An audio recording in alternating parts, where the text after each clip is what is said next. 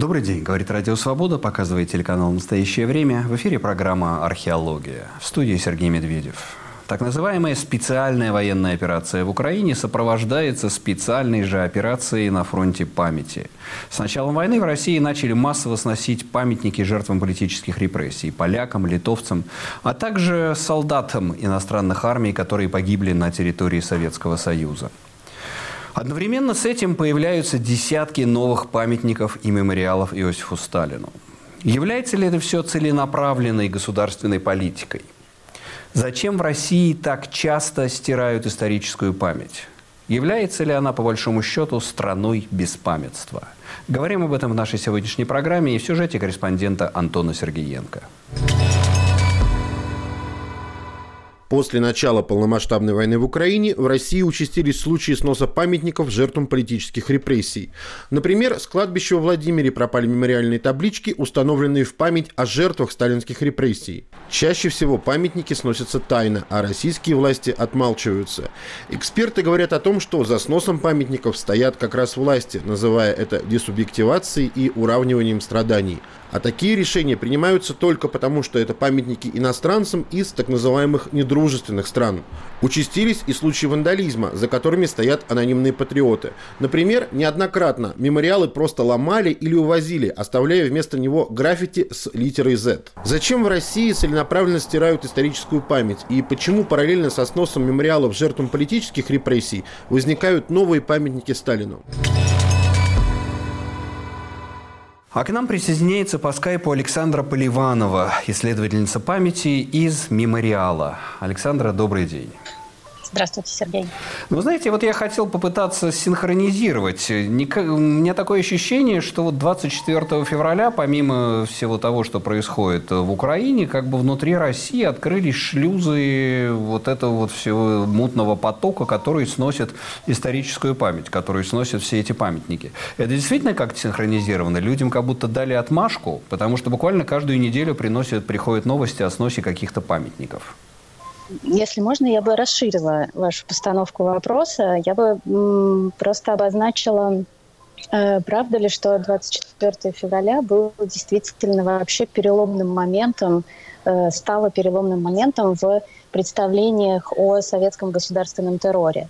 И мне кажется, тут очень будет интересно проследить как бы какое-то первое э, первую, что ли, причину, да, что, что, что зачем последовало. Но вот мы определенно совершенно наблюдаем, что после 24 февраля действительно происходит множество разных изменений. И, с одной стороны, вот все эти негативные тенденции, которые вы назвали, да, вот, сносы довольно многих памятников, разрушение памятников, снос табличек «Последний адрес», установка каких-то памятников Сталина, есть еще какие-то э, тенденции, например, что в музее э, бывшем музее революции в Петербурге закрыли на реэкспозицию э, несколько залов, которые посвящены вот истории 20 века, истории советского террора. Однако мне кажется, что эту тенденцию интересно сравнивать с другой тенденцией, например, с тем, что э, вот в дни, когда э, случаются какие-то особенно страшные прилеты в украинские города со стороны российской армии, э, когда ракета попадает в жилые дома, да, и когда гибнет много людей, то в эти дни начинают приносить цветы в России, начинают приносить цветы к памятникам, и, конечно, чаще всего памятникам Леси Украинки или Тараса Шевченко, если они есть в городах, но очень часто приносят цветы к памятникам жертвам советского террора. То есть действия сегодняшней России, преступления, сегодняшние преступления российского государства, они их сами связывают как-то с преступлениями государства советского. То есть, действительно, люди как-то подсознательно связывают вот это вот, э, эти локусы э, исторической памяти с нынешней агрессией, с нынешней войной. Да, и даже я не думаю, что прямо уж это происходит подсознательно. Мне кажется, это происходит какой-то очень важный э, этап сегодня, э, какой-то новый этап осмысления э, советского государственного террора. В общем, примерно тот, которого, видимо, как бы до осмысления вот этого э, не случилось э, в было бы круто, если бы это все случилось в 90-е годы с нами, с 2000-е. И, может быть, если бы это произошло тогда, то, возможно, бы 24 февраля бы и не наступило. То есть война, как бы, она вот эту смычку дала государственного террора и нынешнего. Проделана, да, она как-то стала катализатором для какого-то всплеска, может быть, критического мышления и критического осмысления вот этого советского опыта. И мы фиксируем это на самых разных уровнях, в принципе, не только на уровне, э, то есть э, случаи с памятниками это самые такие наглядные случаи, да, которые э, форма материальной памяти, как бы их проще всего фиксировать э, и э, описать это, эти кейсы. Однако таких э, кейсов, что память становится как-то живее и что она связывает с людьми, э, с вот с происходящим, когда люди пишут, что э, я вообще-то всегда знал, что случилось с моим родственником, но только в этом году я вот прямо это почувствовал, что с ним случилось, я почувствовал, что пережили э, мои родственники, когда их э, там брата, мужа, отца э, увели, и он никогда не смог вернуться. Мы фиксируем как бы такие случаи в разных, э, в разных проявлениях. Также мы фиксируем, например, э, увеличенные запросы в архивы и в наш архив мемориала, но и вот мы пытаемся отслеживать это через э, генеалогические разные паблики, через какие-то еще онлайн-запросы. Э, фиксируем увеличение запросов на изучение собственной э, семейной истории. И тут интересные факторы, зачем это может быть. Иногда это может быть просто для того, чтобы э, получить какое-то другое гражданство ну, из да. прагматических целей, да, уехать там в Литву, в Польшу или куда-то еще. Но по ходу вот этого семейного расследования люди выясняют, что их люди что их родственники оказывались как-то депортированы принудительно. То есть они как бы немножко э, могут сами себя приписать скорее к угнетенным, а не к угнетателям, да, и э, немножко вот выписаться э, вот из агрессоров, да, выписаться вот из тех, кто угнетает э, из этой вот нынешней российской ну понятно да, власти. агрессии. Власти да как да. власти в данном случае. Да. ну да как бы в головах людей вот эта вот э, связка образуется между исторической политикой и современной политикой. И они конструируют вот эту вот преемственность террора. Но с другой стороны, Александр, все-таки я хотел бы вернуться к этому тему, к сносу нынешнему памятников. Это вот, по вашему ощущению, это государственная политика или это какие-то вот такие вот искренние народные жесты? Потому что политика памяти, она же активизируется и с другой стороны. Люди начинают всюду играть фаши, искать фашистов и, так сказать, признаки присутствия чего-то фашистского в их периметре. Вы знаете, случаев прям буквального расследования таких ситуаций вот э, пока что еще не получалось. Некоторые ситуации никто не расследует, некоторые ситуации пытаются расследовать. Э, но, в общем, по тем ситуациям, которые мы знали еще до войны, а нельзя сказать, что до, до полномасштабного вторжения, нельзя сказать, что такие ситуации начались только после 24 февраля. Они, естественно, превратились в такую заметную тенденцию – но на самом деле вы наверняка помните, что в мае 2020 года снесли мемориальные доски в Медном, ой, не в Медном смысле, а в Твери, э, на здании медицинского университета. Снесли мемориальные доски э, польским военнопленным, которые были расстреляны в Твери и захоронены в Медном. Снимали таблички «Последний адрес». И вот эти ситуации еще были расследованы в, в случае с, Твери, с Тверью, даже в мемориал и некоторые родственники погибших расстрелянных поляков сражались в судах, пытались э, расследовать как раз эту судьбу. И мне кажется, вот этот вот э, алгоритм, как это было сделано, он примерно работает и во всех этих случаях. То есть городские власти так или иначе, они как бы никаких бумаг, что вот они приняли такое решение, приказ снести вот эту мемориальную доску. Такого, конечно, нету. Но какие-то выдаются сигналы каким-то таким сообществам, что вот да, пожалуй, пора бы эту, эти доски доски уже снять. И тогда эти доски снесли НОТ, ну, знаете, да, такое национально-освободительное да, движение. НОТ, да. Да, они, сли, они снесли под... Э, дальше мы писали жалобы в э, запросы в администрацию, в прокуратуру, и оказалось, что администрация и прокуратура как бы не говорили, что надо снести, но просто они замечали, что там что-то какое-то было неправильно, ошибка в адресе, и поэтому она должна была быть на другом месте. А прокуратура говорила, что да, кажется, вот окончательно не расследовано, то кто таки расстрелял польских военнопленных. Вот, и я думаю, что есть, э, мы почти уверены, что примерно так происходило во всех этих случаях. сносили, конечно, какие-то э, вандалы и хулиганы, но всегда это было под по инициативе и под ну, как бы прикрытием. Да, сигнал, э, некое, да, одобрение власти. Да. А все-таки, если да. посмотреть, э, как бы цели, по которым они работают, как сейчас говорится, да, ужасный такой неологизм, работают по целям, работает артиллерия. Это же все-таки иностранцы. То есть пока что, ну, последний адрес оставим в стороне, тем более у нас позже будет Сергей Пархоменко выступать в программе. Но вот по сносу памятников, вот я посмотрел, это в любом случае это какой-то чужой элемент. Это поляки, это литовцы, это итальянцы, э, которые воевали, погибли и так далее. То есть это э, в основном именно зачищаются присутствие иностранцев в этом поле памяти. Да, причем интересно, что это касается не только памятников э, пострадавшим э, или жертвам советского террора, но и жертвам досоветского, досоветской имперской политики. То есть там есть, например, поляки, э, Сильные. восставшие в тысяч... да. Да, да, в 1800... То есть те, которые восстали в 1863 году, в 1863 году, именно им, и, и их они были сосланы в Сибирь, им поставили памятники при советской власти уже, и именно эти памятники э, были снесены сейчас. Да, конечно, национальные памятники становятся как бы первыми жертвами, депортированные литовцы, депортированные э, поляки. И, в общем, это совпадает с такой ксенофобной, э, имперской э, политикой, государственной риторикой. И потому что памятники и на этих кладбищах, и э, там, там где нету кладбищ, да, просто какие-то места захоронения или памятные места, это же последствия той самой так или иначе имперской политики, будь то российской имперской политики до советской, будь то советской имперской политики. Таким образом эти люди вообще оказали, как, как могли оказаться поляки в Сибири, литовцы в Сибири, как они там, латыши, как они могли там оказаться. Они там оказались в итоге э, там пакта Молотова-Риббентропа, да, например, в итоге оккупации стран Балтии, в итоге оккупации советского вторжения в Польшу и так далее.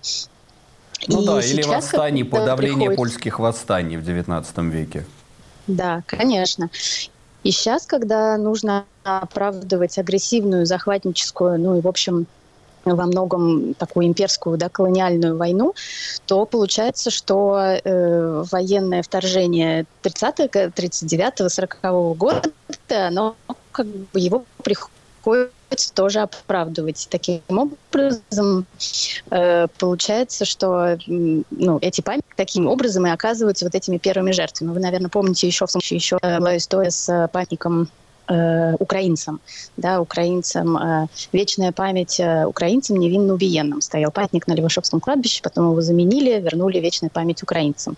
Но мне кажется, кстати, очень интересно э, не только изучать, э, что происходит с самими памятниками, но и вот эти сносы, но и противодействие, потому что каждому памятнику после этого приходят какие-то активисты, какие-то группы, э, так или иначе из сосед, соседей, из близко или неподалеку, ну, иногда это там делают какие-то активисты и мемориалы тоже, которые э, так или иначе восстанавливают эти памятники, ухаживают за вот этими остатками, фиксируют вот это, которые приносят туда цветы, которые ставят временные памятники, ставят временные таблички, ставят вот эти вот указания. э, фиксации того, что с этим произошло. И вот эта вот жизнь после сноса, она оказывается, ну, она показывает вот эту жизнь, и что вот этот вот разлом, он происходит именно на уровне э, ну, на уровне ценностей. И не даром ведь, э, когда советская, совет, российская э, власть оккупирует э, часть, да, аннексирует Э, часть территории Украины, то в Мариуполе в том числе снесли э, памятник жертвам Голодомора и жертвам репрессий. Не знаю, следили ли вы или да, нет. Да. Э, но это было вообще одним из первых жертв, э, первых как бы действий оккупационных властей снести этот памятник. Но это да, зачистка э, украинской вот, исторической и, памяти, она э, вообще ну, идет это очень. и показывает вот тот разлом, который происходит э, и как бы тот, ну, из-за которого идет война, да, это идет война между агрессивной колониальной такой имперской захватнической мощью государства и между людьми, которые борются за свое право на самоопределение, за независимость и за ценности демократии и прав человека. И те скудные силы в России, не будем их преувеличивать их значение, но не, тоже не будем их, было бы несправедливо их вообще игнорировать. А, ну, в общем, резюмируя эту часть нашего разговора, это началось, значит, все-таки не с войной, и особенно э, учитывая то, что происходит с последним адресом, это уже несколько лет происходило, да, э, демонтаж табличек последнего адреса. Это было и до 24 февраля.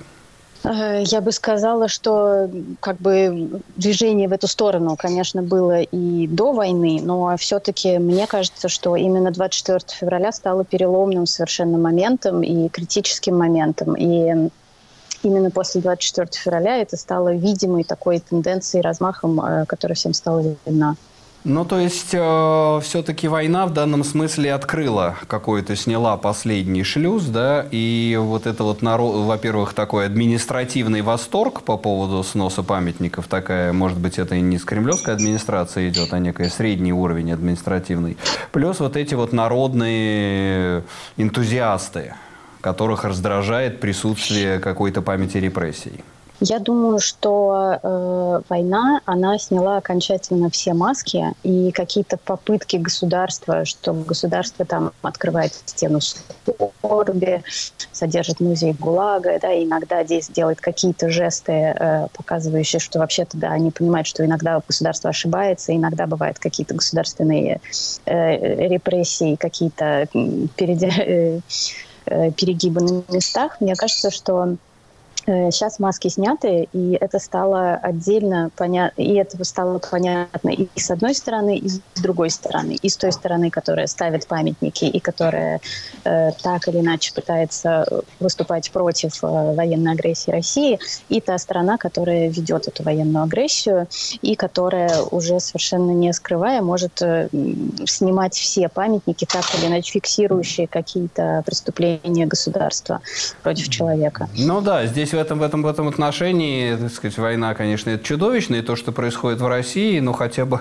один эффект, ну, не позитивный, но такой прояснение наступает в том, что действительно все становится достаточно черно-белым, маски сняты, и как бы добро и зло становятся гораздо более рельефными. Мы продолжим наш разговор с Александрой Поливановой через пару мгновений. Программа «Археология». Продолжаем наш разговор о войне. О войне за память. О том, как после 24 февраля сносятся памятники жертвам политических репрессий и демонтируются таблички последнего адреса. Об этом, в частности, рассуждает Сергей Пархоменко. Журналист, обозреватель и руководитель проекта «Последний адрес». Все, что с этим связано, все, что связано с мемориалом, все, что связано с огромным количеством людей, которые на протяжении десятилетий работали над этими идеями, над тем, чтобы вокруг этих идей собирались люди, чтобы они это обсуждали, чтобы про это разговаривали с детьми, чтобы дети участвовали в школьных конкурсах, где они изучают свой город и свою улицу и обнаруживают в истории своего города и своей улицы, обнаруживают э, какие-то горькие страницы и обнаруживают насилие над людьми, несправедливость и вину, и хотят говорить об этой вине и этой несправедливости, вот это глубочайшим образом отвратительно этому режиму в целом. Поэтому режим так поощряет всех тех, кто его защищает от этих идей. И поэтому люди, которые мечтают получить какое-то одобрение и которым кажется, что сейчас хороший момент чтобы э, выслужиться и продемонстрировать свое рвение, они именно эту линию и находят. Казалось, что неприлично дискриминировать такие большие гражданские движения, такие большие народные проекты, как «Мемориал», например, который был совершенно не просто, так сказать, какой-то организацией, какой-то конторой, которая вот сидит в своем офисе и чем-то таким занимается. «Мемориал» был поистине общенациональным громадным проектом, продолжавшимся 30 с лишним лет и состоявшим из э, местных инициатив. Он не был построен по принципу демократического централизма, как пирамида. Наоборот, он наверху, так сказать, собирался из э, этих местных инициатив, и основой его был громадный архив, собранный э, с помощью книг памяти, каждая из которых книг памяти была написана в своем регионе. В каждом регионе была своя книга памяти, собранная там людьми на месте. Они все были разные, они все были там с какими-то своими особенностями, по своим принципам и так далее. И это был по-настоящему национальный проект. Это был Сергей Пархоменко в разговоре с нашим корреспондентом Антоном Сергеенко. А мы возвращаемся к нашему гостю в скайпе. Это Александра Поливанова из «Мемориала». Александра, добрый день снова. И э, я бы сейчас хотел поговорить об обратной стороне вот этого всего. Появление памятников Сталину. Э, вот э, коллеги-журналисты посчитали, что э, всего в России сейчас около 110 памятников Сталину. Из них 95 было возведено при Путине и 50 с 2014 года. То есть здесь тоже выходит корреляция, что по мере нарастания агрессии России точно так же идет вот это вот э, реконструирование, а, ну вот эта вот реабилитация террора. Ну, я бы сказала, что не столько реабилитация вот буквально террора, потому что я думаю, что о терроре, в общем-то, не мечтает в том виде, в котором террор был по-настоящему. Я думаю, что о нем не, его жертвы могли пасть э, и кто угодно в РПЦ, и кто угодно в нынешней ФСБ, как известно, и, и кто угодно э, вообще. Поэтому я думаю, что буквально о терроре э, не мечтает никто, но о некотором мифе, о каком-то какой-то там великой державе, да, безусловно. При этом мне кажется, что это какой-то такой довольно бессмысленный пустой образ. Я вот, вы знаете, буквально, э, да, это было уже после 2014 года, в 2015 году в э, Тверской области, в деревне Хорошего, в Ржевском районе, э, открылся э, музей Сталина. Там такая избушка, где Сталин ночевал один раз, э, когда после, уже закончилась Ржевская битва, уже фронт ушел в 300 километров уже до Курска и до Белгорода. И тут Сталин решил приехать на одну ночь как бы на фронт, хотя вот фронта там уже давным-давно не было. И он там переночевал одну ночь, и там открыли деревню, э, там в деревне открыли музей Сталина, и бюст Сталина там стоит. И я тогда э, съездила туда и просто шла по улице и разговаривала с людьми. И э, я их просто спрашивала, а что вы думаете, а были ли вы на открытии, а хорошо ли это или нет. И все, о чем, э, о чем отвечали жители, что ну да, здорово, вот нашу деревню по телевизору показали, музей у нас тут открылся. Э, вот, и приезжали журналисты даже, даже иностранные приезжали, фотографировали здесь и снимали. И я говорила там, в ответ задавала какие-то наводящие... Я им в ответ ничего сама, никаких утверждений не давала, просто задавала какие-то наводящие вопросы. Довольно много много разных, там, как вы думаете, а почему? И в ответ, когда люди вдруг начинали рефлексировать, когда они просто, вот просто в разговоре, один раз меня за стол позвали, я довольно долго сидела за столом с ними разговаривала, когда они начинали вдруг вспоминать, вообще-то, да, действительно, ведь так многих у нас в деревне арестовали, и ведь так многих у нас э, вообще-то, а так многие у нас вообще-то погибли на фронте, и вот кому на самом деле надо было бы действительно поставить памятник. а почему у нас поставили памятник Сталину, хотя у нас э, вот и там у кого-то арестовали, и там ведь вроде у кого-то арестовали. И вообще-то действительно ведь вот Гитлер уже не ставит памятники, и, и когда... А что, люди, когда люди вот так-то говорили, проводили даже такое сравнение, э, ваши респонденты в этой деревне? Да, это можно прочитать читать, э, это было опубликовано, это интервью, ну, такое не, не эти интервью, вот, которые я тогда взяла, в общем, они все были анонимно опубликованы, угу. и все можно прочитать. Да, действительно, они сами проводили эти параллели. И мне кажется, что это какой-то такой э, бессмысленный Сталин, который какой-то, просто какая-то такая ну, маленькая... Пустышка такая, да, баш-бажок такой, да, и люди да. как бы не рефлексируют по поводу, по поводу Сталина, это некий такой миф э, собранные из разных э, травм, из разных эмоций. Да, и, к сожалению, мне кажется, что это вот э, та проблема, с которой, поскольку э, общество не включило какую-то важную работу э, по осмыслению того, что произошло, с того, что произошло со страной с 17 по 91 год, э, ну, в частности, с э, 30-е, 40-е, 50-е годы, но и более поздние, И это привело к тому, что общество, которое вот не научилось вот запускать вот этот вот какой-то процесс, потому что память ведь это не единственная ситуация, а это некоторый процесс, да, который меняется. Мы как бы одним способом помнили в 90-е годы, другим способом уже помнили в 2000-е годы, и третьим способом, очевидно, совершенно помним после 22 года, хотя вспоминаем одни и те же события, но мы их осмысляем по-другому. И в обществе очень слабо прошли процессы вот этого осмысления, и именно это, как кажется, и привело к тому, что общество такое инфантильное и не смогло никак э, остановить государственные преступления в 22 году, ну и раньше, в 2014 году. Именно потому, что общество э, ну, не, э, не как сказать, э, не было не, какого-то не рефлексирует по этому поводу. А, Саша, а да. оно когда-то было другим вообще общество? Вообще в России? Вот вы, как исследователь памяти, можете назвать какой-то эпизод, какой-то период, когда в России происходила историческая рефлексия, социально значимая историческая рефлексия, не в отдельном тексте, а общество оглянулось на прошлое и ужаснулось?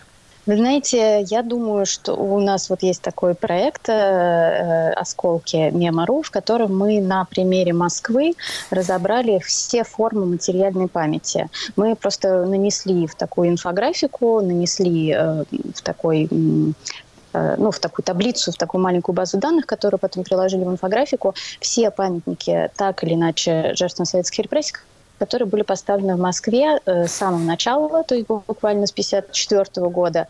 Э, а это мог быть человек, который, э, ну, например, Поликарпов, он в какой-то момент сидел, но в потом его отпустили. Ну, а потом ему поставили мемориальную доску, а он умер еще при Сталине им поставили мемориальную доску, и на ней, конечно, ни разу не написано, что он вообще-то работал в Шарашке. А, и первые памятники таким образом появились еще сразу после Сталина. Потом появились памятники расстрелянным, например, 60-е годы Тухачевскому, да, или кому-то еще таким государственным реабилитированным. А, но, конечно, слова террор на них не было никак. Однако важно, что люди, которые пытались в 60-е годы поставить памятники там, не знаю, Михаилу Кольцову, они понимали, что они ставят памятник как бы человеку, который был расстрелян, память о пытались стереть, а они все-таки ее восстанавливали. Но кажется, что период свободной памяти, такой освобожденной памяти, случился вот где-то с 80 восьмого года и где-то до, наверное, 99-го. Это было такое десятилетие, в общем, свободной памяти, когда память была отпущена в свободное плавание. Именно тогда были изданы почти все книжки, которые не были изданы раньше и которые сейчас не все издаются. Тогда были сняты многие фильмы, тогда были опубликованы многие мемуары, тогда были высказаны многие свидетельства. И где-то, начиная с приходом Путина, а главным образом, мне кажется, с 2005 года, когда была годовщина, э, сколько, 60-летия да, победы, э, уже вот тут вот вытащили из гроба вытащили Сталина, и вдруг стало вдруг появляться снова вот это вот Сталин победил во Второй мировой войне, в Великой Отечественной войне, и без Сталина не было победы. Но вот это десятилетие с 80-е, 90-е годы, то есть э, конец 80-х и 90-е годы, это было да. единственное десятилетие свободной единственное десятилетие свободной памяти, когда память не была жертвой манипуляции. Однако память, как я говорила, это как бы не зафиксированная субстанция, все-таки память – это процесс. Для нее необходима постоянная рефлексия и переосмысление. И вот это переосмысление, когда память снова захватила в государственную манипуляцию, вот э, оно не продолжилось.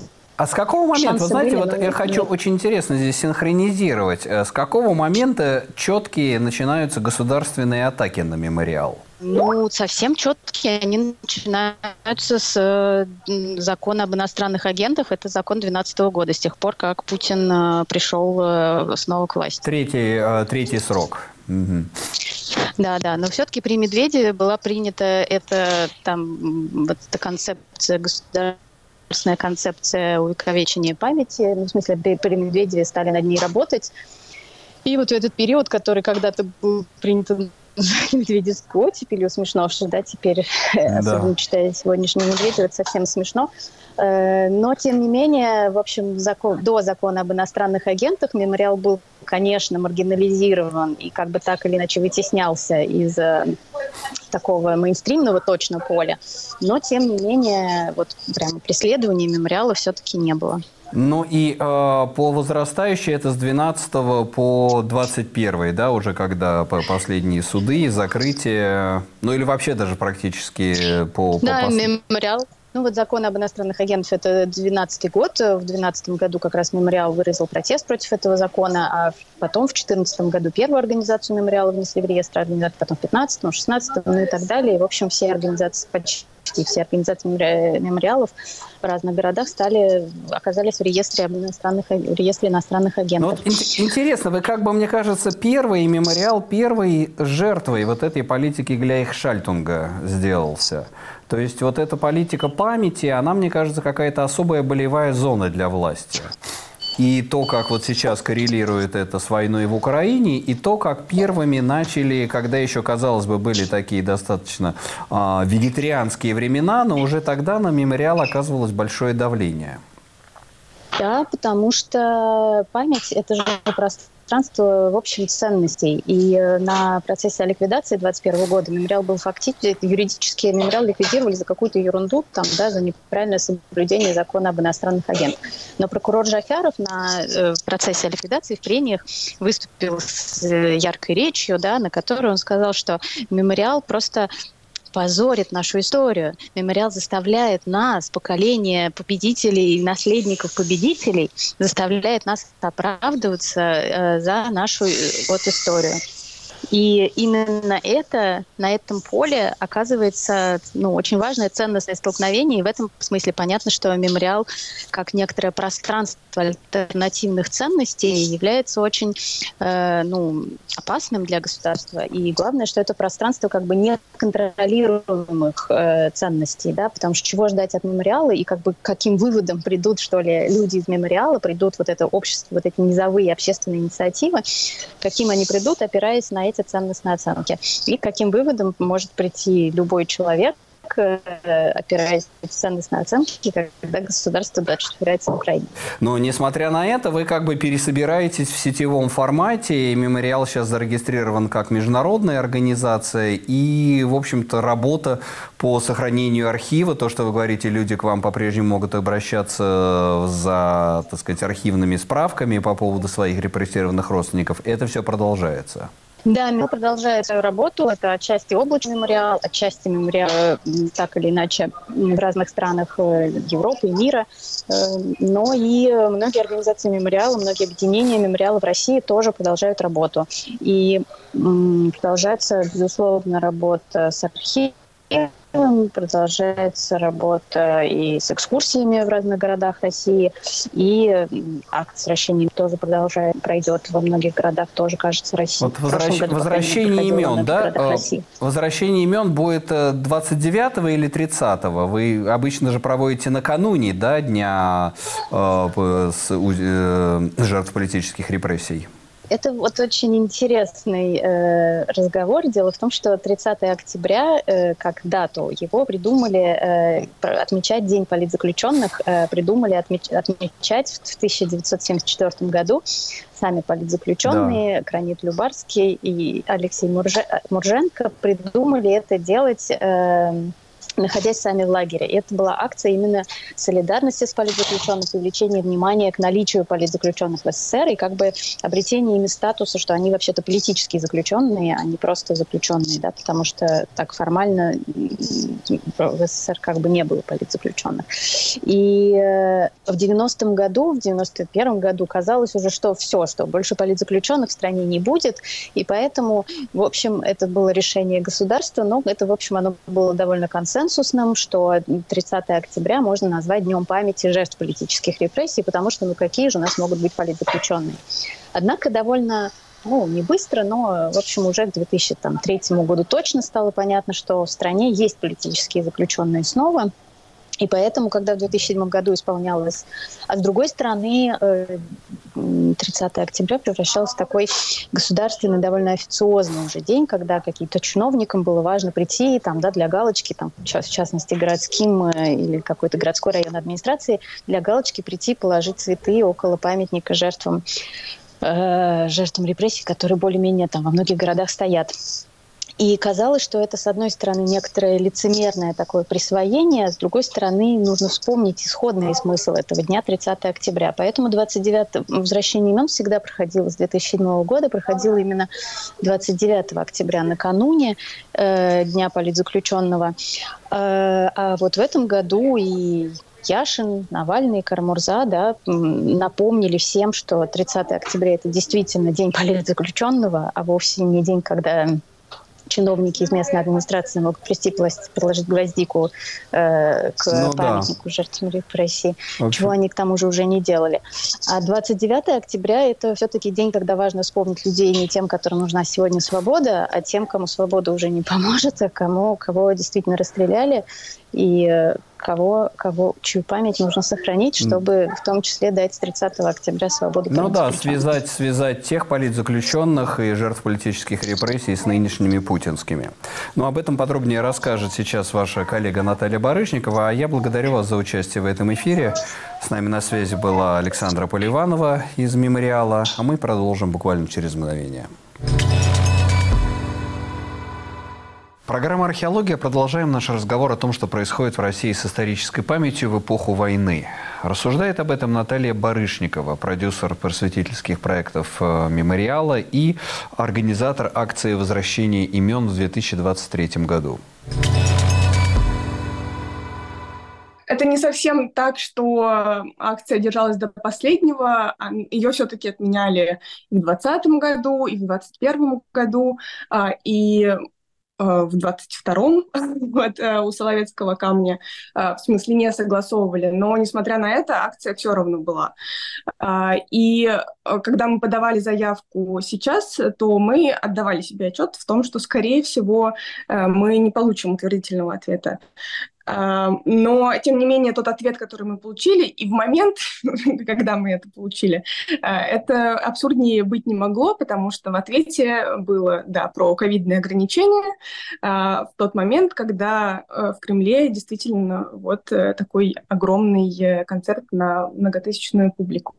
А, но еще справедливости ради, наверное, я скажу, что это происходит в Москве, то есть нам запретили Э, в Москве возвращение имен, э, но э, в Сыктывкаре, например, все-таки согласовали. Если говорить про вот атаки, например, про, про то, что происходит с памятниками о советском терроре, а, их активно атакуют, это не секрет. А, самым масштабным атакам подвергаются таблички последнего адреса. Э, их, э, вот мы, мы подсчитали просто а, примерное количество адресов, э, порядка 30 таких адресов, но это тоже, это не значит, что такое же количество табличек, их больше, потому что на каждом адресе может быть больше табличек. Э, но еще, кроме э, табличек последнего адреса, есть памятники, и памятники не только э, жертвам репрессий непосредственно, как, например, жертвам террора в Украине. Очень не хочется все-таки подсказывать власти, что делать, и я надеюсь, что нет, потому что это будет просто роспись в каком-то совершенном бессилии. Вот. И атаковать э, камни — это действительно какая-то последняя мера. Это была Наталья Барышникова в разговоре с нашим корреспондентом Антоном Сергеенко. А к нам по Зуму присоединяется мой давний коллега Александр Эткинд, профессор Центральноевропейского университета в Вене. Добрый день, Саша. Привет, Сережа. И вот здесь я хочу вернуться к нашему давнему разговору, потому что среди многих книг, э, которые мы обсуждали, была книга «Кривое горе. Память о непогребенных». И вот э, как раз сегодня, когда мы говорим о том, что в России уничтожают памятники жертвам политических репрессий, срывают таблички последнего адреса, я вспоминаю эту книгу и, в частности, то, что ты там пишешь о том, что существует твердая память и мягкая память. Память памятников, институтов, твердая память, да, и память культуры, память литературных текстов. И вот я запомнил, как у тебя в книге как раз говорится, что Россия как раз не умеет работать с твердой твердой памятью, заменяя вот это все текстами. Это что, действительно сейчас все воспроизвелось снова? Ну, похоже на то. Вот, твердая память – это ведь аналогия с компьютером, hardware, software. И на самом деле культурная память, она включает в себя ну, оба эти элемента или слоя. И только так она и работает, пока они взаимодействуют и как-то, значит, живут вместе. А если ну, например, твердая память уничтожена или там как-то, значит, в дефиците, то, ну, как компьютер, там софтвер работать не будет без э, железа. Да, и вот памятники очень важная такая часть культурной памяти. Они все, они работают как якоря, что ли, они э, как ориентиры для множества текстов, которые плюралистичны, множественно противоречат друг другу и дебатируют э, вопросы памяти, э, вопросы о прошлом. А памятники стоят, у них нет плюрализма. На, на, на каждом месте памяти может стоять обычно, и обычно стоит только один памятник. Ну вот эта вот, вот война с памятниками, которая сейчас в России разворачивается, буквально каждую неделю новости о каком-то очередном мемориале полякам, литовцам, э, военным и иностранным солдатам, которые погибли на территории России. Это и какая-то народная реакция, это люди пытаются, так сказать, убрать вот это вот некомфортные напоминания – я не знаю фактов э, с мест, может быть, это и люди. Я, мне почему-то кажется, что это какие-то местные э, э, чиновники, крупные или мелкие, которые на всякий случай, или, может быть, у них инструкция прямо самого верху, на разбираться с, с, с, с, этой, с, ну, с памятниками или с, со всякими следами деятельности мемориала, например – и вот э, они видят э, эти следы там, где они есть, и там, где они, их, может быть, и нет. Я как-то не думаю, что это э, люди, которые там живут, и э, ну, сами, наверное, озабочены своими там корнями и памятью о дедушках и бабушках, которые пострадали от советского режима. Ну да, вот как раз Александра рассказывала это, что люди поначалу вроде как готовы открыть музей Сталину, а как начинают вспоминать, сколько у нас в деревне погибло в репрессии и в войну. А, но в целом а, все равно я хочу вернуться к этой теме. А Россия вообще? Были ли когда-то периоды, когда в России а, сознательно работали с исторической памятью? Вот сейчас мы видим очередной период зачистки. А вот вообще, глядя на многовековую историю, были ли какие-то моменты исторической рефлексии, когда Россия могла сказать, что она проработала какое-то прошлое? Ну, героическое прошлое России всегда подвергалось э, ну, геро- героизации. Вспомните там памятники Медный всадник вспомни, или памятники Екатерины II, там, или многие памятники в Москве, которые стоят. Я имею в виду травматическую, травматическую память, память репрессий, память жертв, память потерь и поражений. Ну, видите, видишь, можно и травматическую память тоже обернуть в героическую. После Второй мировой войны, после Великой Отечественной войны появились сотни мемориалов, никто не забыт, ничто не забыто, помнишь? Это травма, конечно, это горе по реально погибшим людям, миллион, миллионам солдат и, и гражданских лиц. Но все это было ну, очень монотонно, очень это все приелось. И а, ну, понятно, что мало кто это замечал и, и, и уважал. Тем не менее, ну как, это была создательная программа. Таких программ э, э, памяти о великом, о героическом прошлом и, ранее, и большевики в ранние годы советской власти имели такую программу, и после Второй мировой войны была такая программа. Но что касается того, о чем ты говоришь, что, что-то все равно происходило. Это все, как, как правило, было связано именно с обществами мемориала, с его региональными отделениями. А, множество, ну, сотни э, мест памяти э, были а, музей, музеифицированы или там были поставлены разные обелиски, памятники. И все это было. И да, действительно, сейчас в связи с новым поворотом политической линии, крутым поворотом, как мы видим, не знаю, насколько долговременным, а все это подвергается уничтожению. Мне кажется, здесь вот я это пытаюсь понять сейчас э, и вписать в общую э, проблему России, которая, ну, не знаю, может, от Чаадаевского еще идет. Отсутствие ощущения устойчивости, да, твердой материальной культуры. Да, это страна, то, что он говорит, без пленительных воспоминаний, страна, которая не умеет, культура, которая не умеет работать э, с собственным прошлым.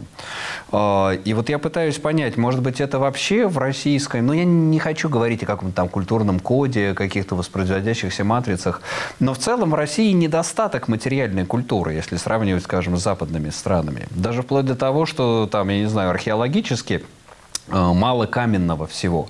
Да, это деревянная культура, дерево быстро гниет в земле. То же самое, вот я думаю, глядя на российские кладбища тоже, э, так сказать, запущенность российских э, кладбищ. И вот эта вот недостача с материальных свидетельств прошлого, может быть, она сейчас конвертируется и в политический проект такой? Ну, я бы не стал ну, прибегать к таким обобщениям. Россия относительно молодая культура, нельзя сравнивать с Россией с, ну, с Грецией или с Италией. А, да, там много деревянных были церквей там, или надгробных памятников, которые сгнили в земле. Но если ты поедешь в Новгород или вспомнишь Обскове, ну и так дальше, множество мест э, в России, где сохранились и, и церкви, и памятники, и многое другое. То, что, что действительно характерно, я думаю, для российской истории, это то, что Россия – это страна резких поворотов. И на, на каждом таком повороте, ну да, действительно, бывало, что машина этой истории не выдерживала напряжения, как бы ее выносила на обочину. Или вообще она, может быть, переворачивалась. Так, так было после раскола, например, а, когда стали, ну, если, если идешь по Русскому музею или по Третьяковской галерее, ты прямо увидишь, как Э, художественный стиль меняется ну, чрезвычайно резко с э, иконописного на такое подобие значит, ренессансного с такой беспомощной перспективой многим, многим другим. И такие вот резкие повороты, да, в российской истории повторяются немало. Это не значит, что кода никакого не было, наоборот. Код как бы каждый раз, если он там начинал формироваться какой-то художественный стиль или или, или идеологическая система, он каждый раз от этих резких, резких поворотов разрушался. И потом волей государства начало строиться что-то новое. Но потом то же самое государство в очередной своей, там, в очередных своих судорогах, скажем так, в очередной своей агонии, разрушало и это новоприобретенную традицию и выстраивало что-то такое новейшее еще проецируя это в далекое прошлое. То же самое примерно мы наблюдаем сейчас. Ну вот какие-то, мне кажется, идут постоянно циклы уничтожения в связи со сломами государственной политики. Но даже если лотмановский посмотреть, вот это вот культура и взрыв, то что Россия движется от взрыва к взрыву. И каждый взрыв сметает все останки материальной культуры. Ну, тот же, там, не знаю, храм Христа Спасителя, условно. Нету какого-то кумулятивного накопления. Да? Каждый раз это как полимпсест, каждый раз каждая новая власть стирает старый текст и пишет новый.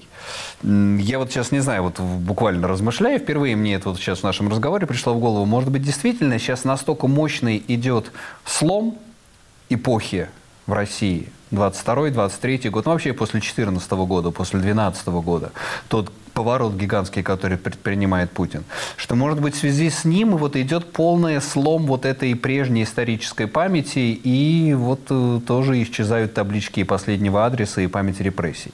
Может быть, я думаю, это примерно этого э, Путин хочет. Но я как бы не... не ну, Лотман писал эту «Культуру и взрыв» по мотивам, э, предчувствуя распад Советского Союза, и он воспринимал это как такой вообще конец света, как конец, э, ну, конец своего государства в котором он, в общем-то, чувствовал себя в те годы уже сравнительно неплохо. И эта книга полна таких апокалиптических ожиданий. Я вот так не чувствую в нынешний момент. Мне кажется, что да, Путин хочет значит, новый поворот такой же величины, как, как типа петровских э, масштабов или масштабов Горбачева, и он теперь хочет отмотать назад, или, как ему кажется, вперед, э, выкрутив руль э, на, на, на, на такой же примерно угол. Но мне кажется, у него не получится. Поэтому мои ожидания довольно ну, спокойные. Я думаю, что это очень кратковременная кампания. То есть и кампании по вот этому всему переписыванию учебника истории, мемориализа... меморизация Сталина, это внешние наносные, это не создаст новый как бы слой памяти, новую традицию в России? Это зависит от того, как долго это продлится. Это, ну, опять-таки, если это как короткий поворот руля, ну, так сказать, всех перетряхнуло, и, и многие погибли, конечно, по дороге. Как мы знаем, каждый день сегодня э, гибнут э, около тысячи человек с обеих сторон. Но если это будет долговременно так продолжаться, конечно, это будет полный очередной крах культурного кода. Тут в этом сомнений нет. Я, я не думаю, что это будет продолжаться долго. Я не думаю, что на это есть сила, энергия и просто на это, что на это хватит людей. Ну, действительно, мы сейчас вышли на эту тему. А какой твой прогноз в целом? Здесь не на ход войны, а на вот э, тот формат, в котором э, будет Россия. Ты видишь это как некую транзиторную стадию к чему? Ну да, я вижу это как судороги э, старого режима. Э, отчасти это судороги еще того советского режима, которые, ну, кстати, были отсрочены, эти судороги. Какими-то пилюлями, значит, какими-то средствами удалось э, ну, вот это стабилизировать эту ситуацию 91 года, избежав до поры большой крови. Но вот теперь она льется. Насколько эти судороги, ну, судороги к чему ведут? Либо к смерти, либо, значит, к, ну, какому-то заживлению, выздоровлению, там, реанимации. Ну, вот посмотрим. У меня, у меня нету, э, ну, ясного прогноза, э, но я думаю, что вот это состояние нынешнее э, продлится недолго. В следующем ионе историческом, как ты считаешь, Россия когда-то сможет переработать вот эти травмы свои исторические а, и колониальности, и травму ГУЛАГа, и травму нынешней войны с Украиной – это возможно вообще в России такая работа? Или просто это будет новая земля и новое небо, и люди сотрут прошлое и начнут жить в каком-то новом формате? Я так думаю, что это будут новые земли и новые народы, которые будут жить на территории ну, бывшей Российской империи или бывшей Российской Федерации. И будут строить, э, ну, каждый из этих народов будет строить свое настоящее и надеяться на лучшее будущее. У кого-то это будет получаться лучшее будущее, у кого-то нет это уже будет ответственность тех, кто тогда будет жить и работать. Ну, тогда в этом смысле вот это вот многовековое зло Российской империи, то, что она принесла и колонизируемым народам, и то, что сейчас она несет Украины, фактически не будет субъекта, который это зло смог бы, так сказать, переработать, назвать по имени и погрести, заняться, наконец, его погребением. Да, будут будет просто... Множество, будет множество новых субъектов, и наверняка какой-то из этих новых субъектов объявит себя правоприемником или культурным приемником, наследником ну, Российская Федерация. А, ну, скорее всего, это как раз будет Москва или где-нибудь там в Подмосковье. Ну да, ну, так сказать, мы, мы примерно видели, как это происходило в 91 году, к чему это привело, в конце концов. Но вместе с тем и 14 других республик, а, у каждой из них своя судьба. И слава богу, и так и должно быть. И ну, может быть, раз... да, кстати. Любые так... разговоры о деколонизации имеют смысл только если иметь в виду реальный процесс ну, я называю это дефедерализацией, реальный процесс э, демонтажа Российской Федерации. Ни, ни, никакой деколонизации сознания быть не может. Деколонизация может происходить только в политической реальности. Ну да, это интересное заключение. Тогда выходит, что вот эти новые исторические субъекты, которые, возможно, появятся в этом пространстве, и каждый из них отстроит свой проект памяти, да, в котором будет погребена Российская империя. Ну, наверняка так и будет, а где-то она будет возрождаться. Все эти проекты наверняка будут различными. Ну что ж, с этой мечтой о плюрализме памяти закончим наш разговор. Я благодарю Александра Эткинда, профессора Центральноевропейского университета в Вене, за участие в нашем разговоре. Ну, а от себя в заключении скажу, что, конечно, корни нынешней войны, как об этом доводилось говорить уже не раз, они лежат в том числе и в провале политики памяти. Потому что неспособность проработать прошлое, неспособность покаяться за прошлое, оно возвращается в виде призраков этого прошлого, в виде насилия. Так что нынешняя кровь и смерть в Украине, репрессии в России – это следствие той самой политики беспамятства, которая проводилась в России в течение последних десятилетий. Это программа «Археология». Меня зовут Сергей Медведев. Оставайтесь с нами. Радио «Свобода» и телеканал «Настоящее время».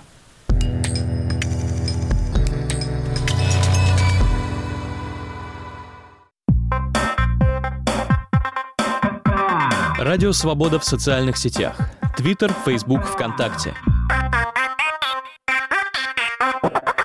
Последние публикации и открытые дискуссии.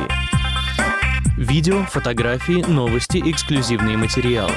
Настройтесь на свободу в вашей любимой социальной сети. Для всех, кто любит и не любит свободу.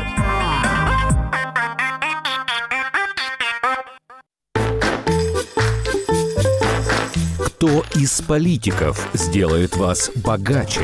Я всегда за Владимира Владимировича Путина, больше ни за кого. Ну, я надеюсь на себя, прежде всего. Все отнимут, только сам себе сделаешь богаче. Увеличить уровень жизни людей могут только сами люди.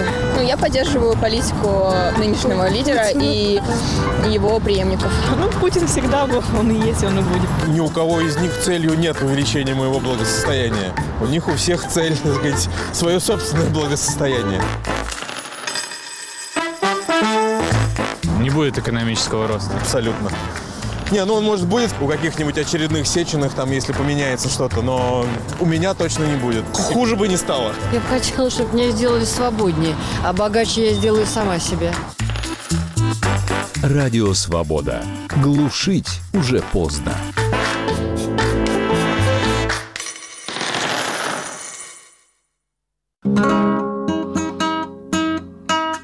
Привет, это Полина Галуева и Виктор Кульганик в подкасте «Наш сосед Галич». Я не уехал, меня заставили. Мы разбираемся, почему сейчас многие стали возвращаться к творчеству Галича и как его жизнь и судьба перекликается с реалиями наших дней. Уезжайте, уезжайте за таможни и облака. Слушайте нас с 20 октября по пятницам в 18.30.